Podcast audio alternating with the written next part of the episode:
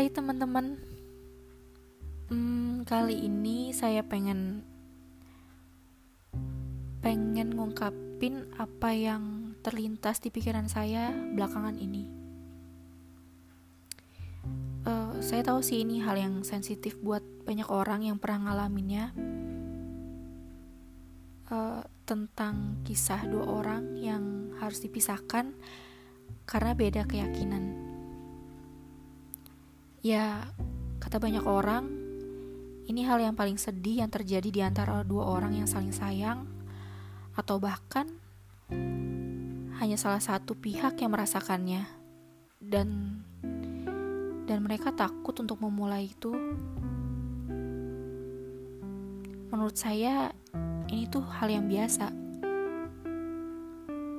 Ya, walaupun saya belum pernah menjalin kasih dengan orang yang berbeda keyakinan, tapi saya juga pernah kok suka dengan orang yang berbeda dengan saya.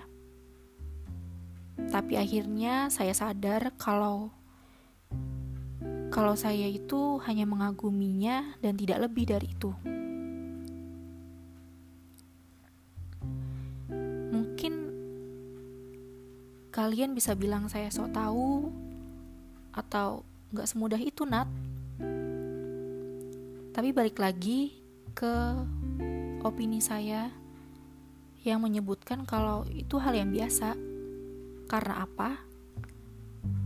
Karena ada hal yang lebih menyakitkan dari itu. Ya, ya yang saya maksud itu dipisahkan karena kematian. Kalian pasti bilang itu itu beda konteks, Nat. Gak apa-apa, saya hargain itu.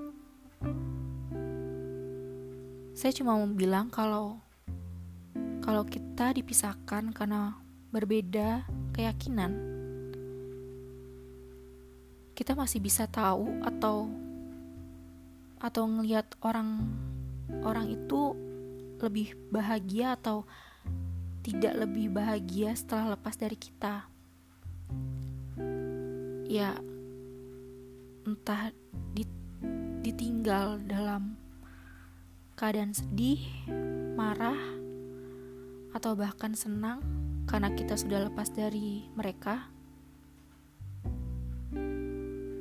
Tapi beda halnya dengan dipisahkan karena kematian. Uh, kita udah gak bisa lihat wujudnya, kita gak tahu kabarnya gimana.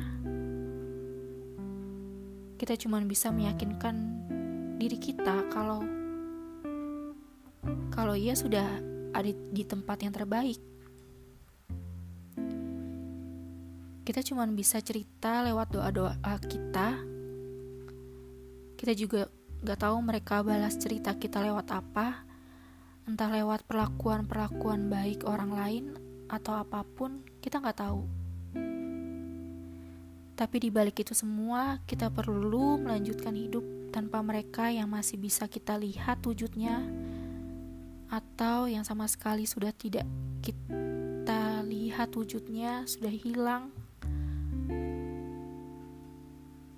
Ya, yang lebih penting, kita harus lebih bahagia untuk membuktikan bahwa kita kuat.